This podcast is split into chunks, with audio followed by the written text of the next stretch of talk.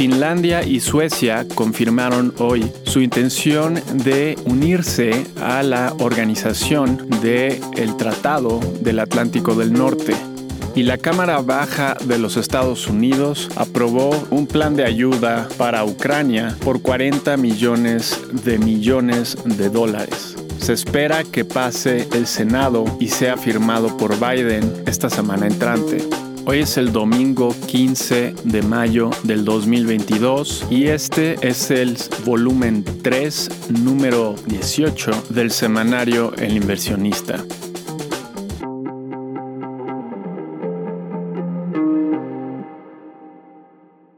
Esta semana hubo muchas noticias de interés. En lo que respecta a la inflación y su contención, el Senado estadounidense confirmó a Jerome Powell como el gobernador de la Reserva Federal por cuatro años más. Una encuesta global realizada por el Financial Times reveló que de marzo en adelante, la preocupación de los ciudadanos por la inflación ha sido mayor que por la pandemia, con una tendencia creciente.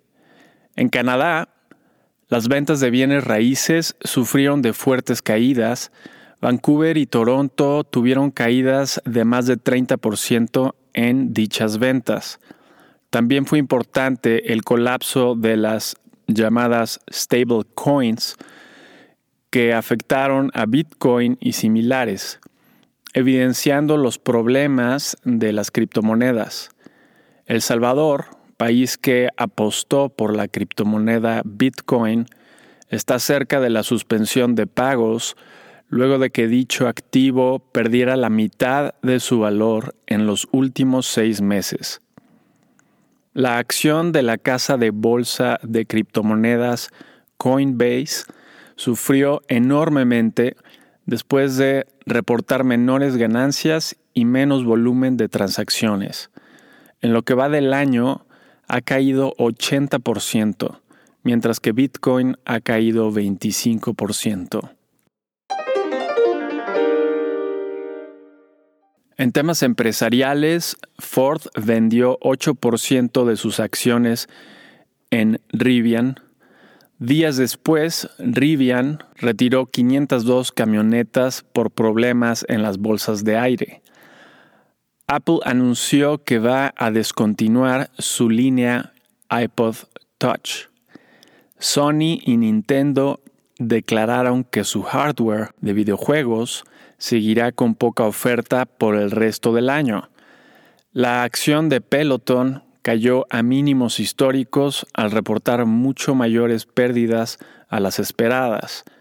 Electronic Arts terminó la asociación de treinta años con la FIFA. El videojuego del mismo nombre ha sido sumamente popular en la última década, pero la FIFA quiso obtener más de lo que Electronic Arts estaba dispuesto a pagar.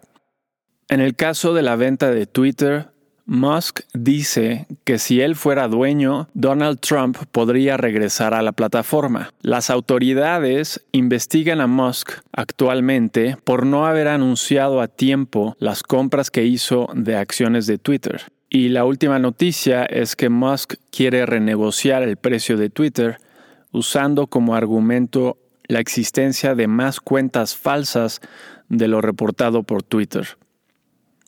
Siguiendo los pasos de Apple, Nvidia abrió recientemente en Santa Clara, California, la segunda mitad de su centro corporativo ultramoderno. Áreas verdes, espacios sociales y paneles solares forman parte de la nueva edificación. Nvidia es la empresa líder a nivel mundial en inteligencia artificial y cómputo de gráficos. Sus productos son frecuentemente utilizados para minería de criptomonedas. En cuanto a la pandemia, China impuso confinamientos en los principales distritos de Beijing. Las exportaciones chinas se desaceleraron. Las ventas de autos cayeron treinta y seis por ciento en abril, en buena medida por dichos confinamientos. Asimismo, la empresa Quanta Computer, una de las manufactureras para Apple, ha reducido su producción al treinta por ciento de capacidad provocando retrasos de sesenta días en algunos modelos de MacBook Pro. El subdirector dijo que están haciendo lo posible por subir a cincuenta por ciento su capacidad. Es incierto el impacto que esto tendrá para el consumidor final. Corea del Norte impuso confinamiento en sus principales ciudades ante el primer reporte de contagio de covid diecinueve. Poco después reportó su primer muerte de covid diecinueve. A pesar de los confinamientos en China, el exceso de demanda por semiconductores persiste, mostrando que la necesidad del equipo tecnológico persiste a pesar de la normalización mundial y la posible menor demanda china por los confinamientos. Otra muestra de esto es el aumento de entre cinco por ciento y nueve por ciento en precios planeado por la mayor fabricante de semiconductores del mundo, T S M C, para el dos mil veintitrés.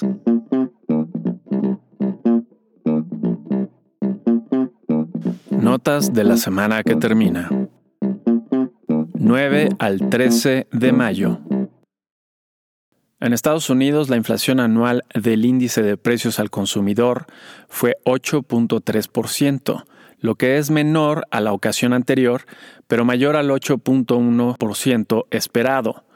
Particularmente preocupante es que la inflación subyacente fue también mayor a la esperada, seis punto dos por ciento. Ello sugiere que observaremos una inflación anual mayor a seis punto dos por ciento por varios meses más. Las solicitudes iniciales de seguro de desempleo de la semana se encontraron en niveles similares a los de la semana pasada, y las solicitudes vigentes se encuentran desde enero de este año en niveles prepandémicos. Finalmente, el preliminar de la confianza del consumidor elaborado por la Universidad de Michigan para el mes de mayo fue de cincuenta y nueve punto uno, considerablemente menor al sesenta y cuatro esperado. En reportes de utilidades tuvimos entre otras empresas a Toyota con una sorpresa negativa, Disney con una sorpresa negativa, Rivian con una sorpresa mínima positiva. El cincuenta y dos por ciento de las seiscientas ochenta y ocho sorpresas fueron positivas, una semana mediocre en reportes de utilidades. Con respecto a la semana pasada, el índice Standard and Poor's quinientos de la bolsa estadounidense retrocedió dos punto cuatro por ciento. El petróleo West Texas Intermediate subió de ciento nueve dólares el barril a ciento diez dólares el barril y el oro bajó de mil ochocientos ochenta y dos dólares la onza a mil ochocientos siete dólares la onza. En México, la inflación anual para el mes de abril fue de siete punto sesenta y ocho por ciento, mayor a la del mes anterior, pero menor a la esperada. Los datos de la industria automotriz de vehículos ligeros para el mes de abril fueron los siguientes. En volumen, la producción fue seis punto cincuenta y ocho por ciento menor a la del mes anterior y diecisiete punto siete por ciento menor a la del mismo mes del año anterior. Las ventas nacionales fueron uno por ciento menores a las del mes anterior y doce por ciento menores a las del mismo mes del año anterior. Las exportaciones fueron dos punto ochenta y seis por ciento mayores a las del mes anterior y ocho por ciento menores a las del mismo mes del año anterior. El turismo internacional para el mes de marzo fue de tres punto tres millones, un millón más que el mismo mes del año anterior, pero todavía un millón menos de los turistas recibidos el mismo mes del dos mil diecinueve. Todo esto a pesar de que prácticamente todos los países han levantado las restricciones de la pandemia.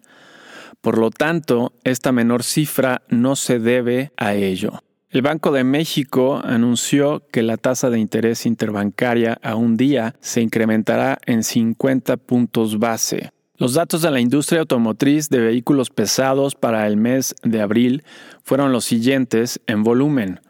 Las ventas nacionales fueron veintiocho punto dos por ciento mayores a las del mes anterior y dos por ciento menores a las del mismo mes del año anterior.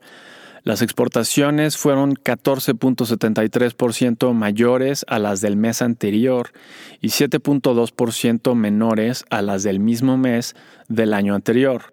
El índice de actividad industrial para el mes de marzo tuvo un crecimiento mensual de cero punto cuatro por ciento. Finalmente, la ANTAD reportó que las ventas nominales al mes de abril mostraron un crecimiento anual de dieciséis punto cuatro por ciento. Corrigiendo por la inflación, el crecimiento fue de nueve por ciento aproximadamente. Con respecto a la semana pasada, el índice de precios y cotizaciones de la Bolsa Mexicana de Valores avanzó cero punto cero siete por ciento y el tipo de cambio bajó de veinte punto trece pesos por dólar a veinte punto cero ocho pesos por dólar. ¿Qué podemos esperar para la semana entrante? dieciséis al veinte de mayo. En Estados Unidos, el martes tendremos las ventas minoristas para el mes de abril. El miércoles tendremos los permisos y comienzos de construcción residencial para el mes de abril. Ese mismo día tendremos la producción industrial y la utilización para el mes de abril. El jueves tendremos las solicitudes de seguro de desempleo de la semana y la encuesta de manufactura de la Reserva de Filadelfia.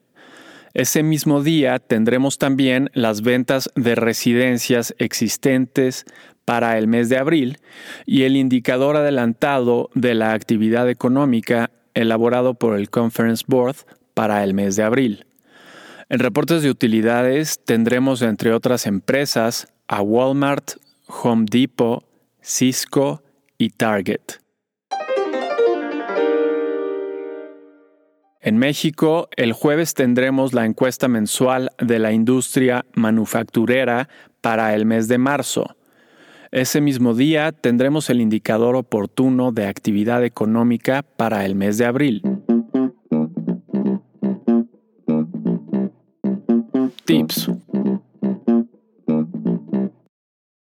Desafortunadamente, China sigue con su política de cero COVID. Ello está comenzando a tener efectos considerables en la economía global y todo indica que no terminará pronto porque le ha faltado impulso a la vacunación. La economía estadounidense sigue robusta, pero muchas empresas multinacionales están teniendo menores ventas por la desaceleración china. Encima, otras empresas más están teniendo que descontar las pérdidas por abandonar Rusia. En resumen, no esperamos una semana positiva en el mercado accionario. Sin embargo, como lo comentamos en nuestro tema de la semana, la acción de I B M puede ser una inversión atractiva a tres años, pues entrega dividendos y esperamos que pueda crecer cuando consolide su oferta de computación cuántica.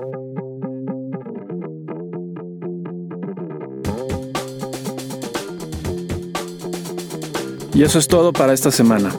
Si te interesa consultar la versión completa, ver números anteriores o suscribirte para recibir en tu correo electrónico El Inversionista en su versión escrita, lo puedes hacer a través del sitio el inversionista online punto com.